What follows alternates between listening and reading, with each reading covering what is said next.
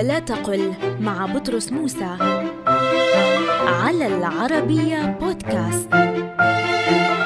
قل يجب ألا تهمل عملك ولا تقل لا يجب أن تهمل عملك. النفي مسلط على الإهمال لا على الوجوب. ولهذا لا يصح المثال المرفوض لأن تسليط النفي على الوجوب يستلزم الجواز. ويكون المعنى حينئذ ليس واجبا عليك أن تهمل ولكن يجوز لك غير ذلك وهو معنى غير وارد.